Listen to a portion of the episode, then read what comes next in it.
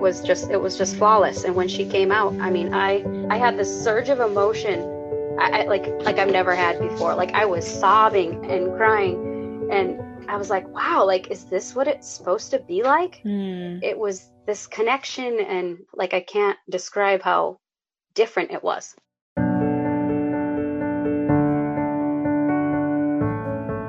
Hi, I'm Danielle. Welcome to the Birth Journeys podcast. It is my belief that our birth journey has a lasting impact that goes far beyond delivery. It is my hope that through these stories, you would find the insight, tools, and the courage to go on and have your own positive and empowering birth journey. Just as a reminder, any information you hear on this podcast is meant to inform and encourage you on your birth journey and not intended to replace advice from your medical professional.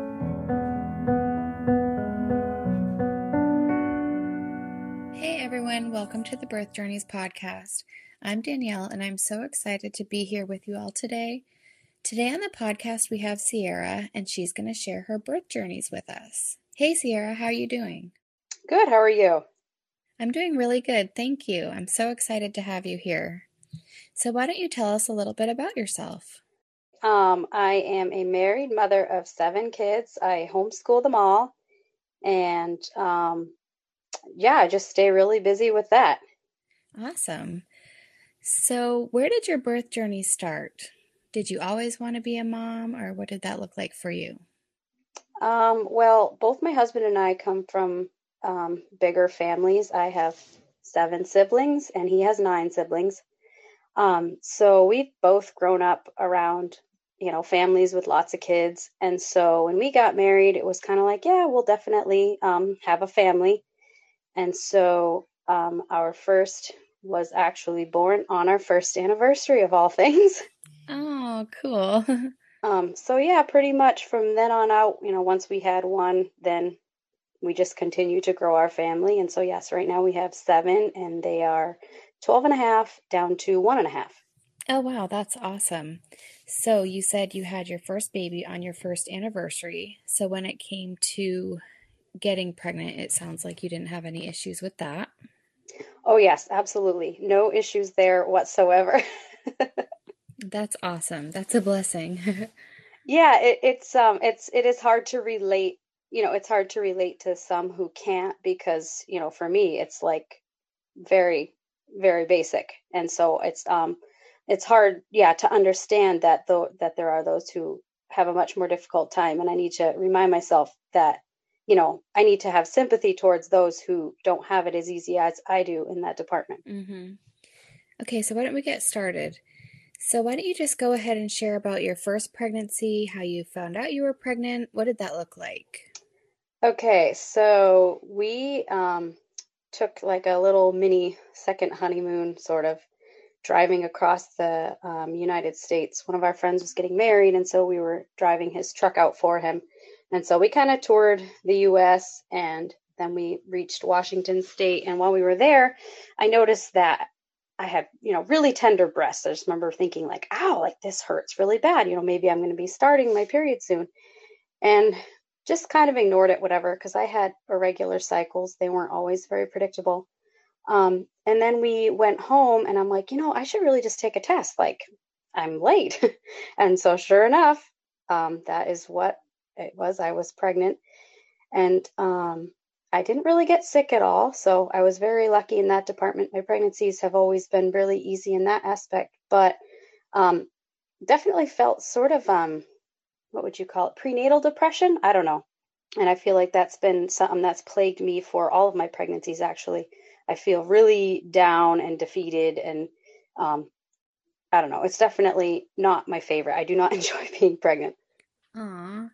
Wow, I don't think I've ever really heard of prenatal depression. Obviously, you hear a lot about postpartum and that kind of thing, but yeah, that's really interesting.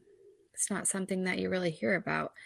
Thanks for sharing that because other people might have that same type of situation and not really realize or tie it to being pregnant.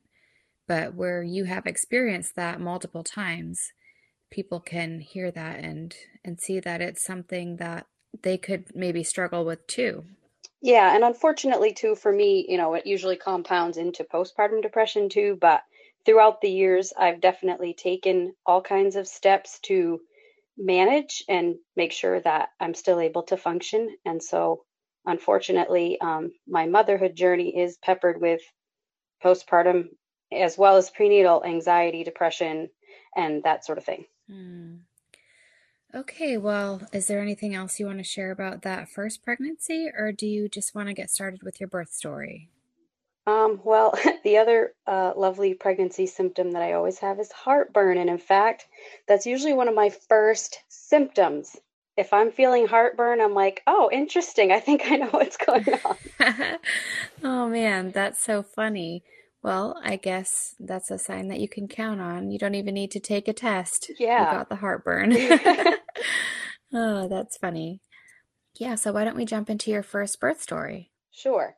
Okay, so my first one, I was, let's see, 10 days overdue, which is, you know, very common for first time mothers. Um, and I sort of went into his birth with the mindset of, I just want an epidural because that's kind of what my mom always said. She Mm. loved her epidurals. And so I really didn't do a whole lot of planning.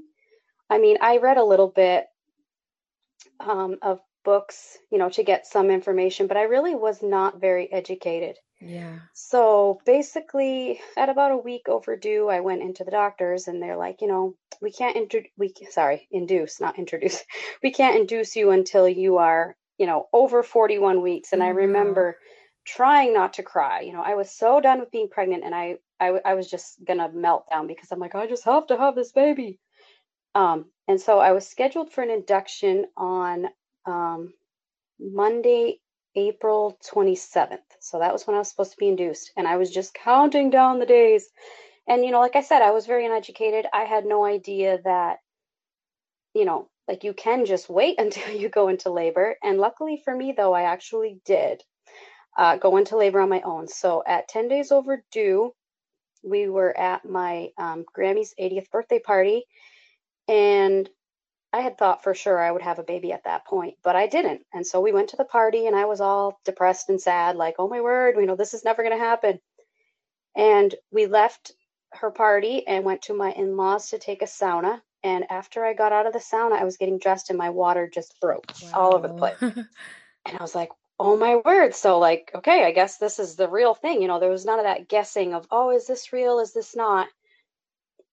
So basically, my um, contractions started like within minutes and they were intense and they were about four minutes apart.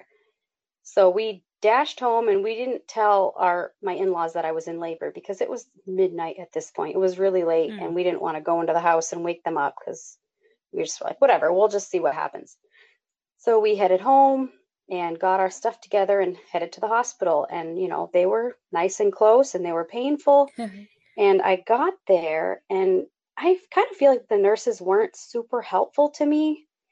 You know, I really, hindsight being 2020, I wish they would have um, been more helpful. Like, you know, move around, Sierra. Um, let's try the tub. Let's, um, you know, let's try work through this. Instead, they, and like I said, this is partly my fault. I really was not very educated.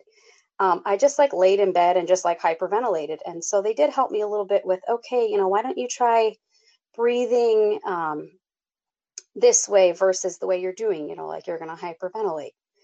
Um, so eventually, you know, pretty much as soon as I got there, I was like, okay, I just want an epidural. Just give me an epidural. And they called the anesthesiologist, and he did come probably within about an hour. So at that point, you know, I had been in labor for, my labor started around midnight. This was probably around 2 a.m. So he came, and I remember them um, saying to him as he's inserting this needle into my back, look how calm she is. She, she's eight centimeters. And I didn't even think at the time, like, what? I was that close Oh, wow. after being in labor only for a little while, but I just didn't think much of it. And so then what do you know? This, you know, the epidural kicks in and then my labor just stalls. Mm-hmm. And so I ended up just sitting at probably about eight centimeters until he was born. Okay, well, obviously I did dilate all the way and push, but it was quite a few hours that I just sat there then with no progress. So if I got that around two, I think I started pushing around six. So for about four hours, I just sat there doing nothing. And now I'm like, oh my word, like I was eight centimeters. Like I could have been so close. And this really, you know, slowed things down. So then I did finally start pushing, and it was about two, it was about two hours that I pushed. And it was really, really, really difficult. You know, I'm on my back. They're not trying to move me around at all, other than, oh, you know, flop on your side because his heart rate's doing this, or um, I don't know. I felt like I wish they would have done more to help me. And then I was also on a ox, you know, I had oxygen mask on, and I felt just stifled and suffocated. And they're, you know, um, doing the controlled pushing, and I mean, I was just exhausted, and they wouldn't really let me take a break. And I'm like, well, can't I just, can't I just stop? So then finally it got to the point where I was getting close to deliver and the doctor comes in and, you know, of course she hadn't, you know, she had just checked on me a time or two. She comes in and I don't even know if I consented to this or not, but she just said, "We're going to do an episiotomy, you know, we have to get this baby out." And I I have no idea if I even agreed to it or not, but then, you know, suddenly yeah, I'm getting cut and I oh, mean in this air, this day and age, I feel like it's not really a common thing. I'm kind of surprised that they did, but you know, what what did I know? I just really didn't know much. Yeah. And I think from a little bit that I know, it sounds like episiotomies are kind of outdated. Um, but doctors are still doing them for sure. So I'm sorry that happened to you. Yeah, and kind of what I've, you know, heard about it is that, you know, if you take a piece of paper and you cut it and then you apply pressure, that paper is going to tear. Whereas if you apply pressure to a piece of paper, it's a lot less likely to tear. So I kind of wish they would have just allowed me to tear naturally, you know, if that were to be the case.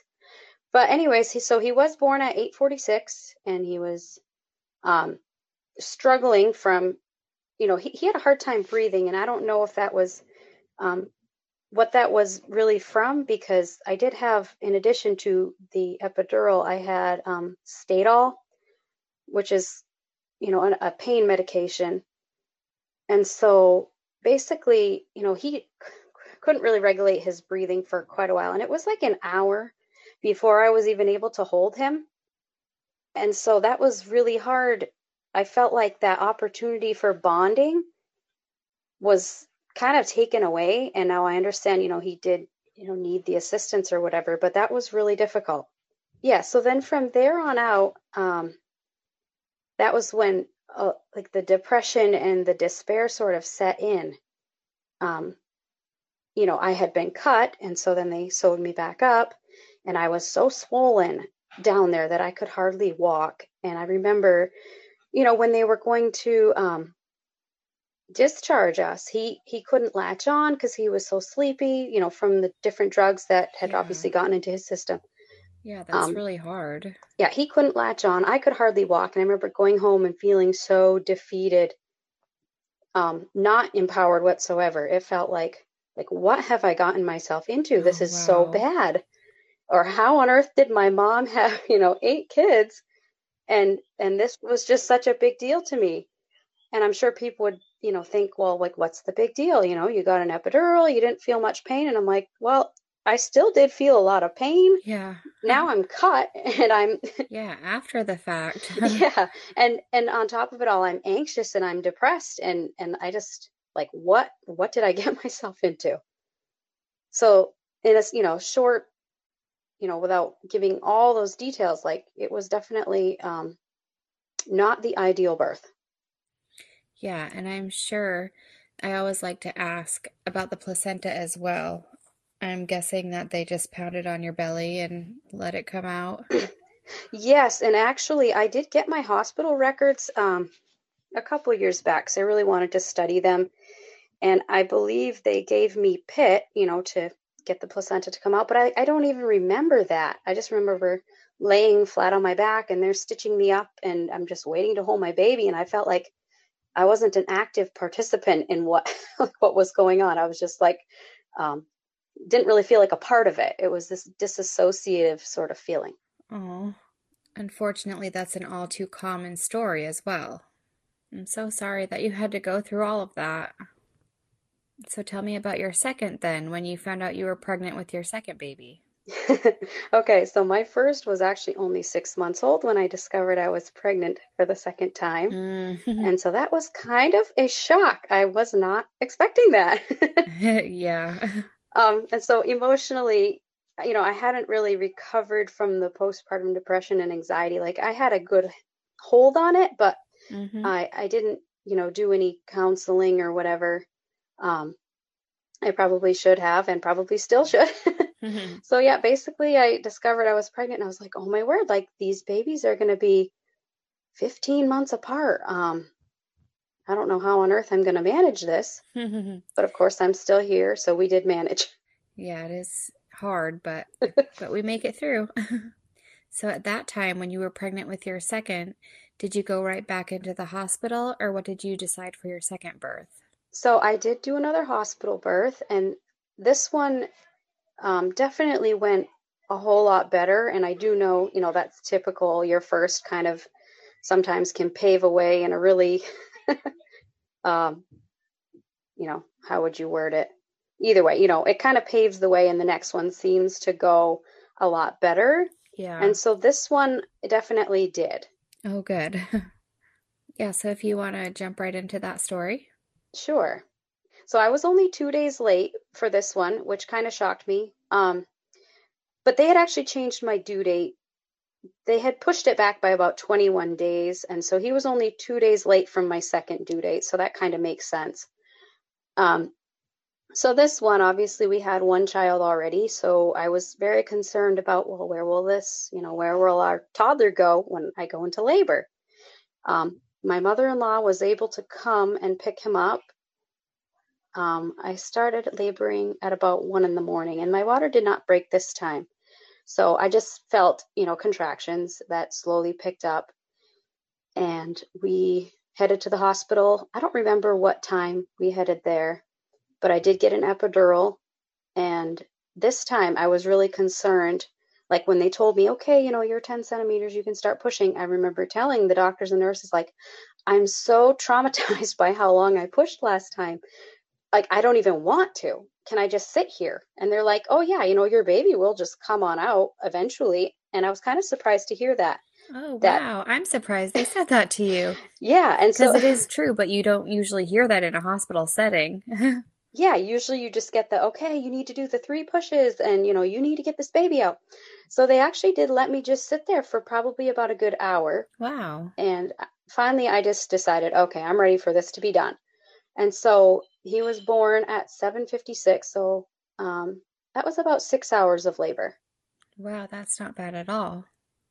So yeah, my first was about nine hours, and then we brought it down to six the second time. And so with that one, how was it with the having the previous episiotomy? Did you end up tearing again, or did you have any issues after pushing this baby out? Nope, I didn't have any tears or anything, and I was actually quite shocked. Wow. That- Yeah, that's really awesome. I, I did really well with that um, recovery also. I had been working out my that whole pregnancy, so I was actually in pretty good shape and I did recover well. I mean, like I said, mentally it was definitely a challenge and then then having a 15 month old and a newborn was really really hard. Yeah, my youngest are 17 months apart, so I have a taste of that too. It's hard. yes, yeah, the two babies, you know, somebody always needs you. Oh, yeah. So the recover then physically, it was better that time? Yes, definitely. That's good. Because I had a really hard recovery with my second baby, and then my next one, it was a lot easier, and it makes such a huge difference. Yes. So tell me about your third then. How did you find out you were pregnant with your third? Um, honestly, I kind of foggy. I hardly even remember.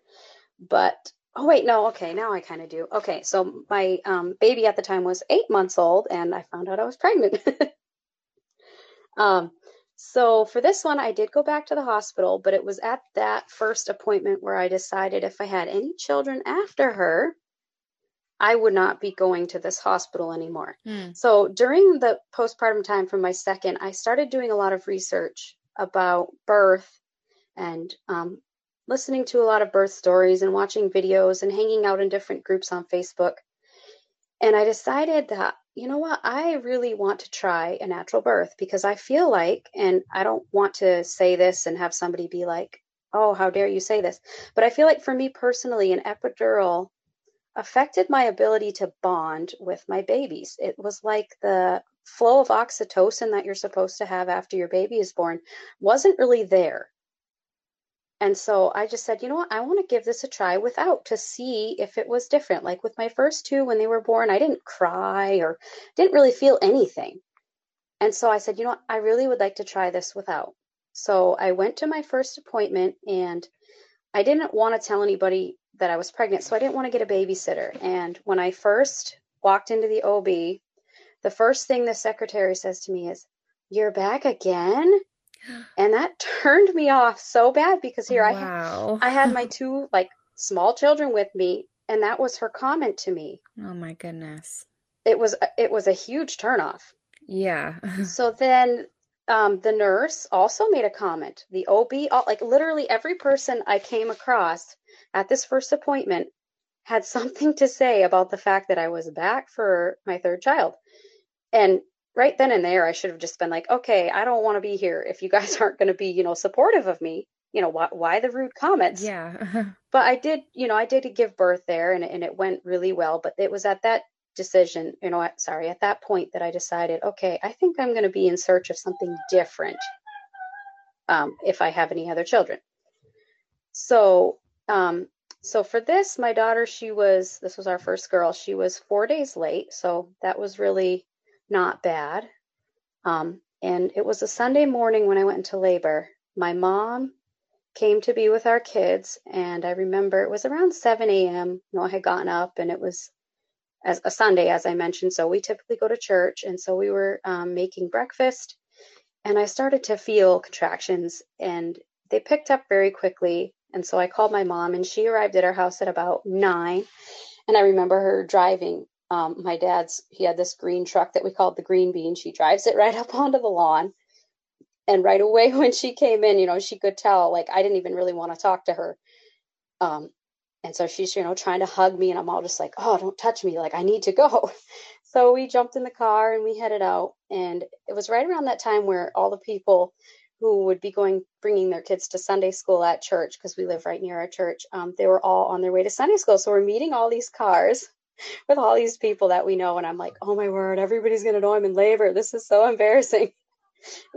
and um, my contractions were pretty strong and so i kept telling myself okay you know when you have a contraction just pretend you're on a beach in hawaii you know like that'll help help you get through the contraction so of course i tried to do that i'm like no i'm sorry there's there's no escaping these um so the drive to the hospital from our house is probably about 25 minutes and they were very consistent all the way there and so once we got there we headed in and they triaged me and I remember them telling me that I was at five centimeters. So I'm like, oh, wow, okay, only five. Like, come on. I'm like in lots of pain here. So they decided, yeah, you can stay. And I remember the nurse saying to me, you know, do you want an epidural? You had one with your last two births. And I said, no, I'm I'm going to do it naturally this time. I'm going to do it without. And she says to me, are you sure? And I'm like, lady, no, I need encouragement. Don't make me doubt my decision here. and she's like, well, you know, it's a Sunday morning. So, you know, obviously we don't have an anesthesiologist on staff. That's why I need to know. And I'm like, no, I, I do not want one this time. I'm determined to go without. So they checked me into a room and I said, you know, I'd really like to try the tub. Would you fill it up? So while they're filling the tub, my husband goes out to the car to get our stuff.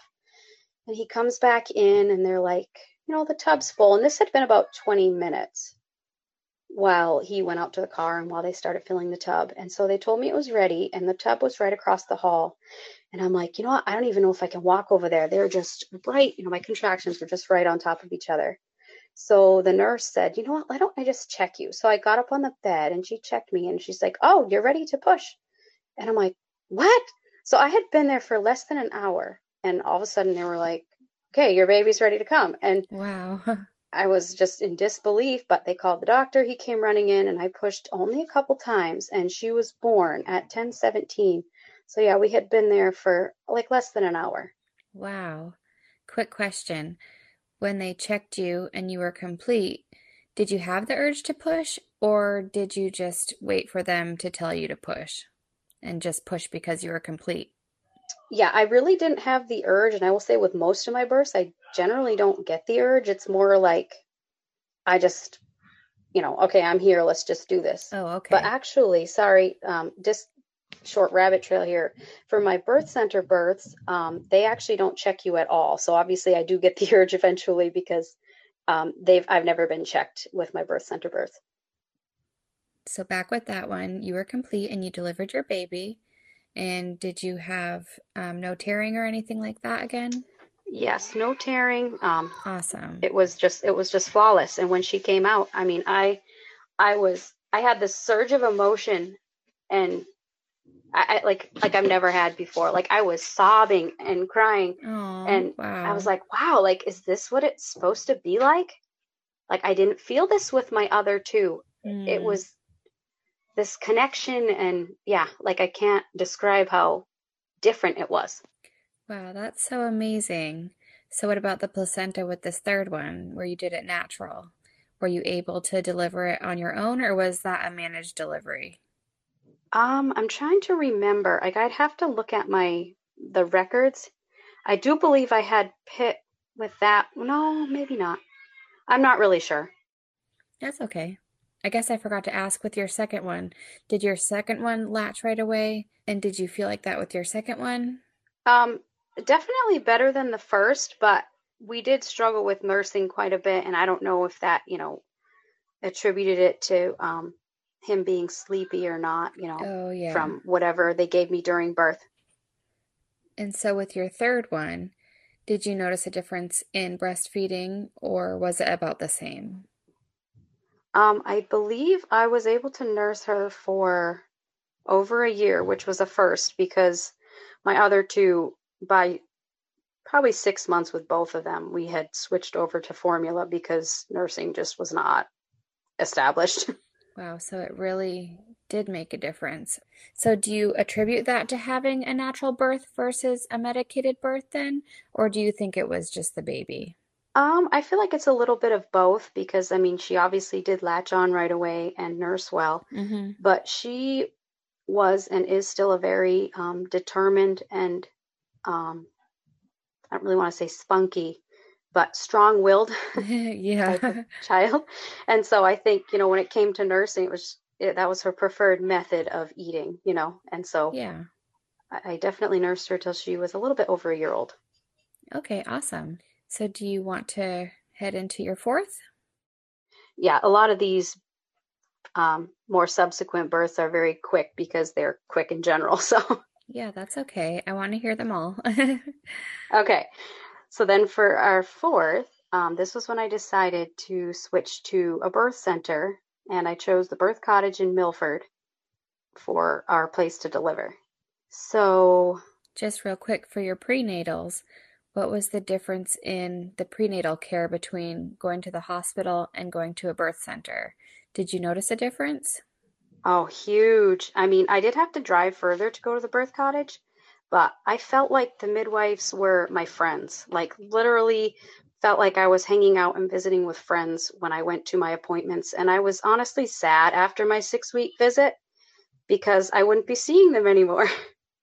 and so it really does um, make a huge difference to me to know that I just felt like they really, really cared about me. Whereas with the OBs, it was this, you know, five minute quick measure you, you know, and if you had a concern, I feel like all I was ever met with was that's normal, that's normal, and not really a whole lot of care to like the fact that I was actually concerned about this or that. So yeah, I felt like a world of a difference between midwife, uh, midwifery care versus OB. Yeah. I personally have not used a midwife yet. I hope to in the future, but I hear that it's night and day. Yeah, and I feel like especially if you just click with them, it's just it's incredible. Hmm, You look forward to going and and visiting with them. that's really awesome. So you can go right into your fourth birth story. Okay, sure. Um, so this time I was 42 weeks when I gave birth. and those two weeks felt like an eternity. I, I was just stunned, like, why on earth am I not going into labor? Like, what is going on here? Um, but my mom is notorious for going overdue when she had her babies, as well as my mother in law. So I'm not really shocked. But when you're in it, it's extremely hard when every day goes by and people who are due after you have their babies before you. Yeah, I've gone late with two of mine, so I know. I know the feeling of waiting. yeah, so I was 42 weeks and I had gone to my parents' house. We had a weekly family night and some uh, one of my cousins and her husband were visiting from Virginia and we were just having, you know, hamburgers and hot dogs on the grill. And I was getting one of my kids some of their food and all of a sudden my water breaks. Like I'm standing in the kitchen and my water just gushes. Oh wow. That's awesome. in front in front of everybody. Oh and, my goodness. And my husband had just joined me there because like I had driven separately from him and I'm like, um, we need to go. Like my water just broke. So it actually worked out really well because my kids were where they were supposed to be because my mom was gonna take them. So there was none of this rushing around trying to figure out where they're supposed to go. They were exactly where they needed to be. So I made my husband up a, a, hamburger and handed it to him. And I'm like, okay, we got to go. and um, I headed home to get our stuff and called the midwife. And um, I really wasn't having any contractions at that point, but because my third labor was so fast, I had kind of told her, I really want to get there as soon as possible. I don't want to give birth in the car. Like, can I just come? And she said, you know, absolutely. If that's what makes you feel comfortable, you know, you can come right away. We're not going to make you wait till you have, you know, five minutes apart lasting you know, none of that. Oh, wow. so th- my water broke around six, and we went home, got our stuff, and we arrived there at probably about nine. So we did sort of take our time because I really wasn't having a lot of contractions, but my water just kept gushing and gushing. And so, um, yeah, we got there around nine, and they didn't check me at all. So I really don't know my stats, you know, as far as, well, I got there at this, and then, you know, so I wanted a water birth and they filled up the tub for me and I got in and it actually slowed everything down. It was like I got in too soon. So that was kind of strange. So then I got back out and waited for my contractions to pick up again. And they did. And then finally I got to the point where I'm like, I can't, I just can't bear this anymore. So I got in the tub and then I started pushing and I actually pushed for quite a while like close to 45 minutes. And i remember even saying to them you know as i'm in my delirious state like why isn't this baby coming out? Like i should know how to do this by now. And you know they're just reassuring me you know you're doing a great job. Just keep doing what you're doing. And finally i had been like sitting down kind of in a reclined position in the tub. I stood up and i'm like you know what? Maybe just gravity needs to take over. So i stood up and i pushed and she was born then at 1243 and so and it was of course at that point that the midwives could tell why she was hung up. They're like well she had her hand up by her face and the cord was wrapped around you know multiple times. So that was kind of what was slowing me down and it was so neat that they could tell that. So you said that you stood up and she came out and the midwife said that her hand was by her face and the cord was around her neck? Yes. Okay Yes, so her hand was up by her face and her cord was all all tangled up there too. Oh wow, so she was born with her hand up by her face. Wow. yeah, so nuchal hand. And so that it kind of I've heard of that. I know it's not super common. Yeah, it kind of made sense then after, okay, so this is why you weren't just able to effortlessly not effortlessly, yeah, you know, get this baby out. That, you know, there was something that was sort of um hindering that. Yeah, so with that one, did you feel that same rush of emotions and all the hormones and everything like you did with the previous one? Oh, abs- definitely. Yes. I remember, you know, just it's weird. It's like this uncontrollable, just like sobbing and crying. And I'm like, wow, this is so intense. Yeah, wow. So I have a question. I've heard people say that the more babies that you have, the worse the afterbirth pains are. Um, do you find that true for yourself? Oh, absolutely. Yeah, for sure. I remember with my first not knowing what, you know, people would talk about after pains and I'm like, what are you talking about? And they definitely do get worse. I can confirm that for myself. oh yeah. So I actually do like a herbal tincture after ease type of cramp, you know, relief. Mm.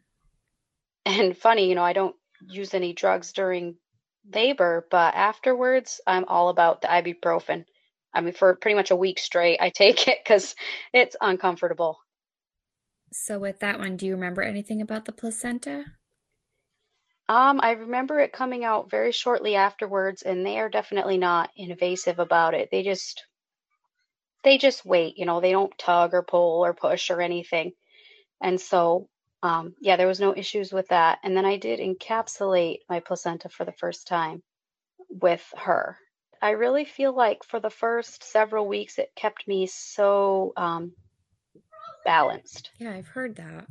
I didn't really feel like I had the, you know, the huge um, mood swings. yeah, I've heard a lot about that, that it can make you feel kind of leveled out. So that's really interesting. So, what about your fifth? Okay, so with my fifth, I chose to do the birth cottage again. And this one threw me for a little bit of a loop because she was two weeks and three days overdue. Oh, wow. Your babies really like to cook. yes, so 18 whole days, I mean, of wow. misery. Oh, my goodness. Like, I knew I would go late, but I didn't know I would go that late. And I was kind of getting concerned that, okay, once I reach 42 weeks, you know, they might tell me I have to go be induced. And they were so kind to just let me be as long as I, um, you know, continued to go to my appointments and had, um, well, biophysical profile at the hospital, you know, just to make sure everything was okay. And they did offer, well, you know, if you want, we can come, you know, you can come and we can try get things started. And I'm like, you know what? No, I don't want to be in this limbo of pain or whatever. Like, I just know, like, when I am finally ready to go, like, it'll, it'll happen when it happens. And so this was, um, okay, at, at 17 days overdue, my mother in law said, Let me just take your kids. You know what? It's probably all your other kids who are keeping you from going into labor. So she came and picked them all up, and no joke, within a couple of hours, like I started to go into labor. It was like, oh wow, it was like my my brain needed to know that okay, they're out of the picture, they're being cared for. You can do what you need to do now, and so it was crazy the way that happened. So she came, I don't know, probably around ten o'clock, nine or ten o'clock at night to take the kids over to her house, and by one a.m., I was definitely um, having contractions. So I called the midwives and um, they weren't like really intense or really close together but because i was that far overdue they're like why don't you just come? We we know this you know this has to be happening soon for you. So i did go in and i hardly had any contractions on the way to the hospital. Sorry not hospital birth center. Um, and so i was kind of concerned like okay i might get there and they might just be like you know this isn't you know this isn't the real thing but once I got there and sat around for a little while, it was like my body knew, okay, you're where you're supposed to be. You know, it's it's showtime. And sure enough, I think I was there for about 2 hours. Oh, wow. And from hardly laboring at all to, you know, contractions and then transition and then she was born at 412. So that was about 4 hours of labor. So through your natural labors, did you have anything that kind of helped you to cope through your contractions or how did you deal with that? Well actually starting with my first uh, sorry my fourth i did the gentle birth tincture from mountain meadow herbs and that has made the hugest difference in my labors. My contractions like when i do the gentle birth my contractions are so mild and so manageable up until transition and then once i get to transition and those contractions are hard i know that I'm so close to being done. And so I'm actually really fortunate that I don't have to like feel like I have to cope with the contractions until transition. And I do mentally start to feel like, oh, I can't do this. This is so hard. I just want to crawl out of my body. But once I feel like that, I know that I'm just minutes away from being done. Yeah, that's what they say. Like that's the normal sign that as soon as you feel like you can't do it anymore, you're you're there. It's almost over. yeah, and so that is it's kind of a relief to know. Okay, when I feel that helpless feeling, like I'm almost done. So for my sixth, I went back to the birth cottage, and um, at 10 days overdue, I was diagnosed with preeclampsia. And so I Mm. actually went to the hospital to be induced for this one. So this was a whole different ball game for me. So I had noticed my blood pressure slowly rising, you know, throughout my pregnancy, and I mentioned it to them a time or two. But because I never had um, protein in my urine and it wasn't problematically high, they just said they'd keep an eye on it. And it was a Saturday, and I brought my oldest into the um, pediatrician because he had strep, or I assumed he had strep, and he did. So we went to pick up his prescription, and I'm like, you know, I want to check my blood pressure on this little Rite Aid machine. And it was like 110 over 95, or either way, you know, it was definitely high. So I called them, and it was a Saturday, and I'm like, you know, I really feel like I should notify you. So they said, yes, please come in. And they tested my urine, and sure enough, I had protein, and then my blood pressure just continued to go up, like even throughout the appointment. So they said, you know, we can like take you back and break your water and try to get you started, but we don't know what's going to happen with your blood pressure. So we would suggest that you go get induced. And I was really resistant to that because I had never been induced before. And I was honestly afraid that it would be this long, drawn out, horrific situation because I've heard, you know, some people having really terrible inductions. Um, but I wanted to do the right thing. And I'm glad that I did because, you know, listening to the doctors and nurses later, they're like, you know, you had severe preeclampsia. Like you were bound for, you know, strokes and seizures. And we're glad you came in. Oh, wow. Yeah, that sounds like it could have been scary. I'm thankful that the midwives were wise to tell you that.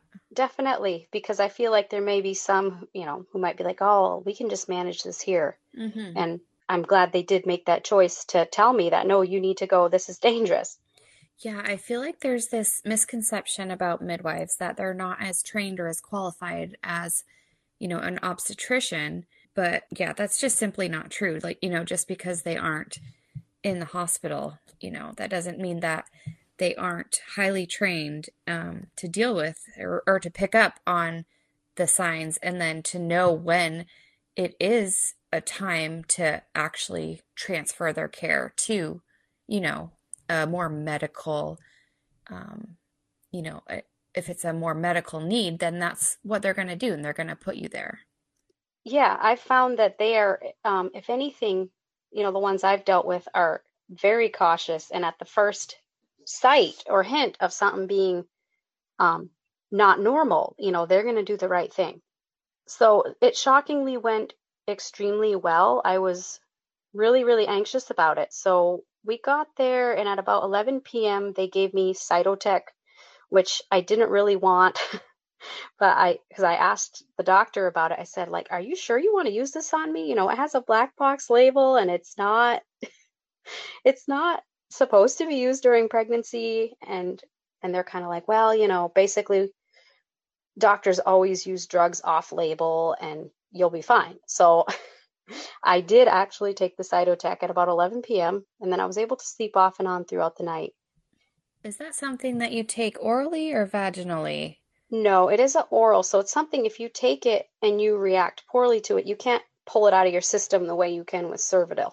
Oh, yeah. I'm thinking of Cervidil. Okay. Yeah, that's what I was thinking of.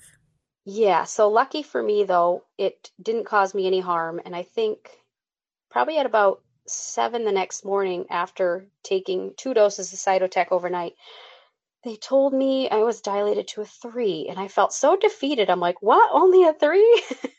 and they're like, lady, um, most people aren't dilated at all after two doses of Cytotec. But of course, you know, I had had how many kids already? They, they told me, they're like, if we give you a whiff of pit, you're going to open right up. And that's exactly what happened. So, I started to feel a little bit of contractions before they even put me on pit. And I started to just get like panicky feeling like, oh, I don't want to do this. I don't want to be in pain. So I asked for an epidural and they gave it to me before they even started pit. So weirdly enough, this birth was basically painless. so I got an epidural probably around nine, and then they started pit at 10, and he was born at 11. Oh, wow. that is so quick. so, so yeah, the whole induction basically lasted about 12 hours.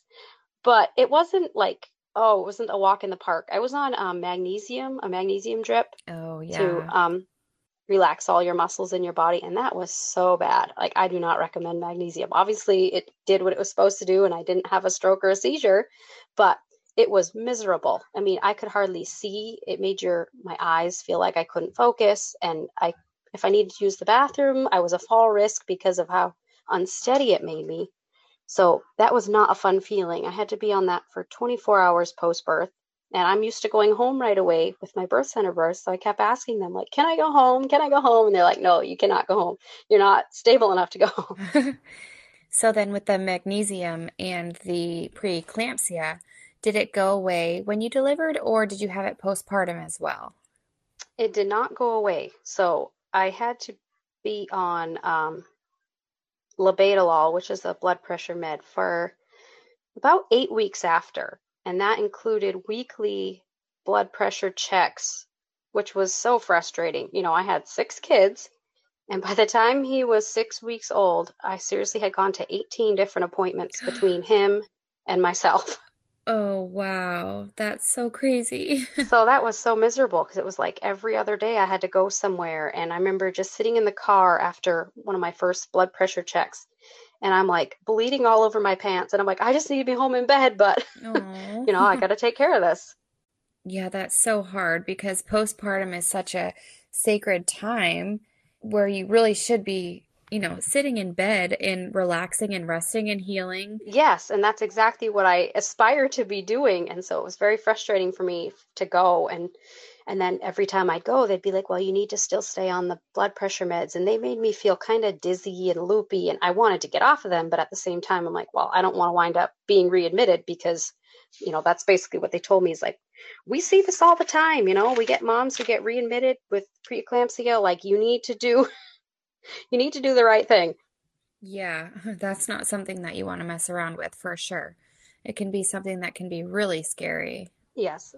So now I'm curious, um, having an induction this time, did you feel like you did get that hormonal rush and that rush of emotions this time, or did you feel like you didn't have it this time? I actually did. It was oh, okay. weird because I don't know if maybe, you know, the epidural was in for such a short period of time but even though it wasn't like physiological birth, I did connect with him and am still very connected with him. Oh, that's awesome. That's so good. Because then, you know, he was the baby of our family for about three and a half years before our seventh came. So I feel like I really had time to just soak him up and enjoy him. And it was, it was wonderful. Oh, good. I'm so glad that you had that experience. It always breaks my heart when I hear that moms miss out on that because I feel like I've had that happen to me and it's just not it's just not a really good feeling to to have to go like you know deal with that. Yeah, it is it is heartbreaking to feel like, you know, your baby gets booted out of their spot. Yeah. So quickly, you know, if they are close together, but I can say now that my kids are older, having them close in age is the best thing ever. Because I have, you know, the two boys and then the three girls and then then a boy and a girl and this the boys, they're just they're each other's best friends. My girls are each other's best friends. And they, you know, they have other friends outside of our home, but it's amazing how they just play together all day. Oh, yeah, that's awesome. so tell me about your seventh, your baby. Okay, so this time I did go back to the birth cottage and I was very concerned about having preeclampsia again. Um, so I did make sure I kind of followed the brewer diet, had a lot of protein to try, you know, ward it off. And there was a couple of times where my numbers were like a little bit high, but not, um, you know, at the, the, threshold where they're like, okay, now you need hospital care. Um, so she was 10 days late. And this point, at this point, this was when Corona happened and I was really concerned that I would end up having to go to the hospital because this was this was April 20th of 2020 when she was born. And things were so up in the air at that point you know, like my midwives were telling me, like, have your husband do the grocery shopping. You shouldn't be out in public. You know, you don't want to get sick. And and so I, I hate grocery shopping, so I gladly handed handed the reins over to my husband. Guess what? You get to go grocery shopping now. uh, yeah, that's nice. uh, so then, at about uh. uh, at ten days overdue, they said, you know, you need to do a biophysical profile. So we need you to go to a hospital and get this done. And it was the strangest thing ever. So I dropped my kids off at my mom's and I drove to Nashua all by myself. And I went to southern New Hampshire and I walked in through the ER and the hospital is just dead quiet. There's no cars in the parking lot. There's, you know, just a couple nurses at the door checking people in and it was the weirdest thing. It was like this post-apocalyptic world walking around in that hospital because they had basically just sent everybody home and, you know, anything that wasn't considered essential wasn't going on. So they did my ultrasound and they said, "Oh, you know, you look good your baby looks good. Just, you know, you're fine to continue. So on the way home, I stopped and I got myself Chick fil A, I got myself Starbucks, and I had just this lovely, peaceful day all by myself. A mom's and dream. Had, yeah. So then I picked up my kids, and I had been having Braxton Hicks all day. That were fairly noticeable, but, you know, certainly not painful by any means. And so I took my kids home and I started to make supper. And I just started to feel panicky, like, oh, I have to get this supper made. Like, this is just urgent. You know, my kids would come talk to me and I I just didn't even want to talk to them. I'm just like, oh, just leave me alone. so then my husband came home and we ate supper. And it was probably around six o'clock that I'm like, you know what? I, I think I think this is it. You know, I'm having contractions and they're about, I don't know, seven or eight minutes apart and they're mild and not even lasting a minute, but they're regular enough. I think this is probably the real deal. Um, so I used the bathroom and I was like, oh, it's kind of like um, greenish black. Like I think that must be meconium. So I called the midwife and she's like, you know what, you should probably come in. So my mother in law came and got all the kids. And it's funny because here I had just been at my mom's, but I'm like, well, I don't want to bother her again. I'll t- get my mother in law involved. So my mom had no clue that I was even in labor at all even when I picked up my kids. Like I didn't say a word to her. So when I texted her with a picture of a baby, she was shocked. so um, we headed to the birth cottage and got there probably around it's probably around nine o'clock. And I was GBS positive this time, which I've never been before. And I didn't really want to take the antibiotics, but they have had a baby before who um, got infected with GBS, and it was kind of a, a big deal. So they recommended I take them. So I got there and they were able to do one dose of the antibiotics. And once the first dose was in, I started to feel just panicky. And I'm like, okay, I know what this means. I'm like, can you fill the tub, please? And so they did. And I got in and pushed for a very short period of time, maybe only a couple minutes. And she was born at 1021. So we had been there probably for about an hour and 20 minutes. And I was hardly even laboring that entire time. But once I get there, my body just knows like you are where you're supposed to be. Hmm. It's amazing. So you said that before you left the birth center, you had meconium in your water. So did your water break then? It didn't break. It may have been leaking. Oh, okay. But then because she was born so quickly and my water did look like she had pooped in it. Okay. Um, they just figured, well, we'll just monitor her, her very closely. And she was fine. She didn't need any additional care. Mm-hmm. So that ended up kind of being a non issue, but um, it was just worth noting. So, was she the only one of your babies that had meconium in her water, or did any of your other babies have it too? Because I know that it's really common with post date babies. Yeah, actually, I don't believe any. I don't believe any of my others have had meconium in the water. Oh, okay. So you had mentioned with your induction birth that you kept asking to go home because with your birth center births, you were used to going home um, right after you had your baby. So what did that look like? What do you mean, like you got to go home? Did you get to go home like right after giving birth, or like when exactly did you get to leave after giving birth at the birth center? They do allow you to stay for I don't know. They have a certain amount of hours that they figure you can stay there. Um, I usually leave after about, I don't know, once the baby's born, I usually leave in about two hours. Oh, wow. That's amazing.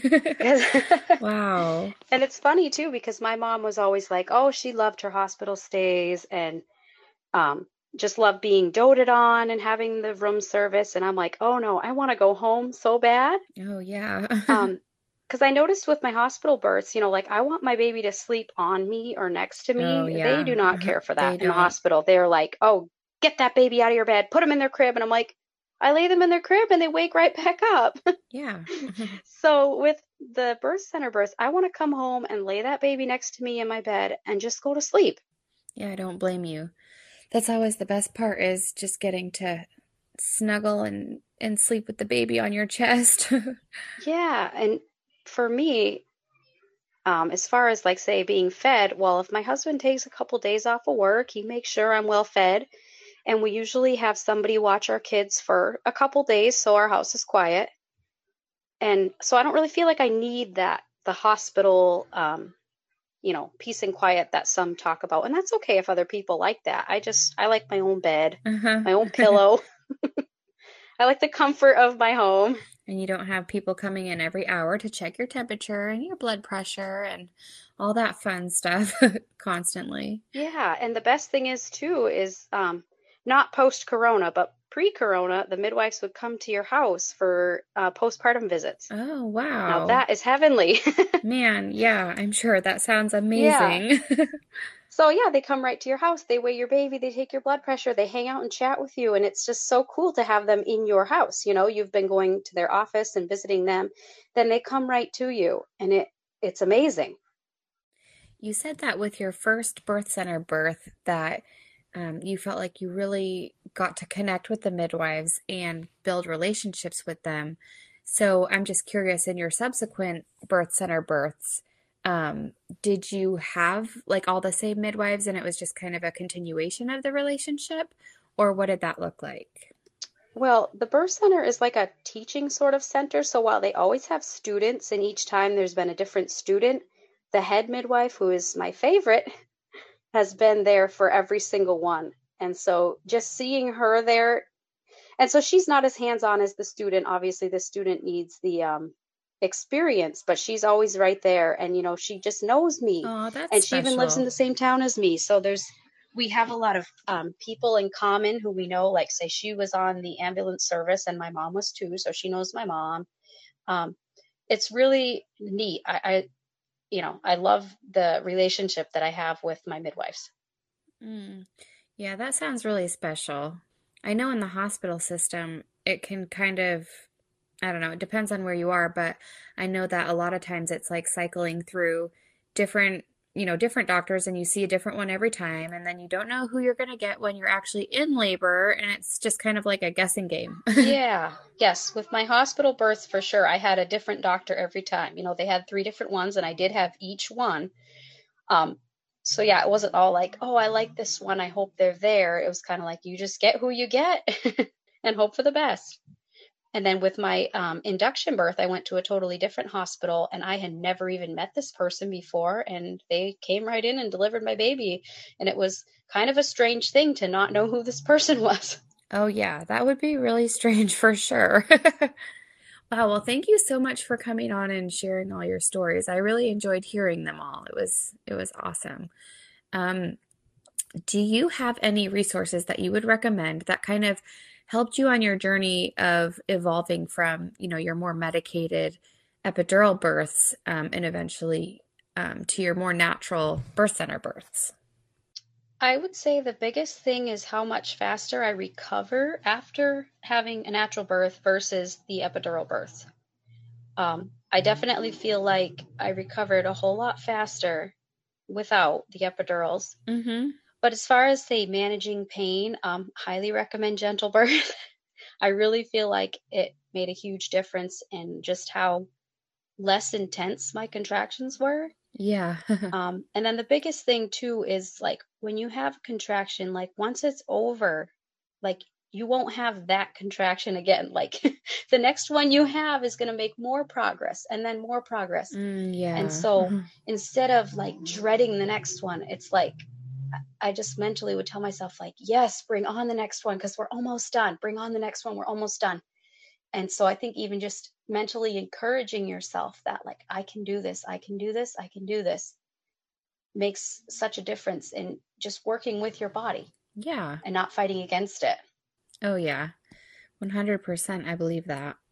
So, was there any other resources that you would recommend? Um, I know you mentioned the gentle birth or any other like educational tools that you use either during your pregnancy or in postpartum? Um, I feel like when I was really starting to do a lot of learning, um, the Birth Without Fear blog is what I spent a lot of time reading. And they used to have a Facebook group, and that's where I learned a lot. But I believe the group is gone now, so that wouldn't really be helpful. Well, thanks again so much for coming on and sharing all your stories. It was so fun to hear, you know, just your evolution from the medicated immediately getting an epidural um, to now where you know you go to the birth center and you do it just all natural by yourself and you listen to your body and i just think it's so amazing how within our own bodies birth can be so similar because our body kind of does its certain thing yet you know each birth story is so unique because it's just different enough you know like each kid just comes out in in their own way you know it's really cool to to hear. Um, but yeah, thank you again so much for coming. It it was just really a blessing to hear all your stories, and I really think that um, other people are going to be really encouraged by them. Yeah, thank you for trusting me and having yeah, no, me. No problem. um, thank you, Sierra. Bye. Thank you so much for listening. I hope that you were encouraged in some way through this story. As a reminder, please rate and review our podcast, and you can connect with us on social media at Birth Journeys Podcast. For more information or to share your own story, please visit birthjourneyspodcast.com and fill out the brief questionnaire. See you next time.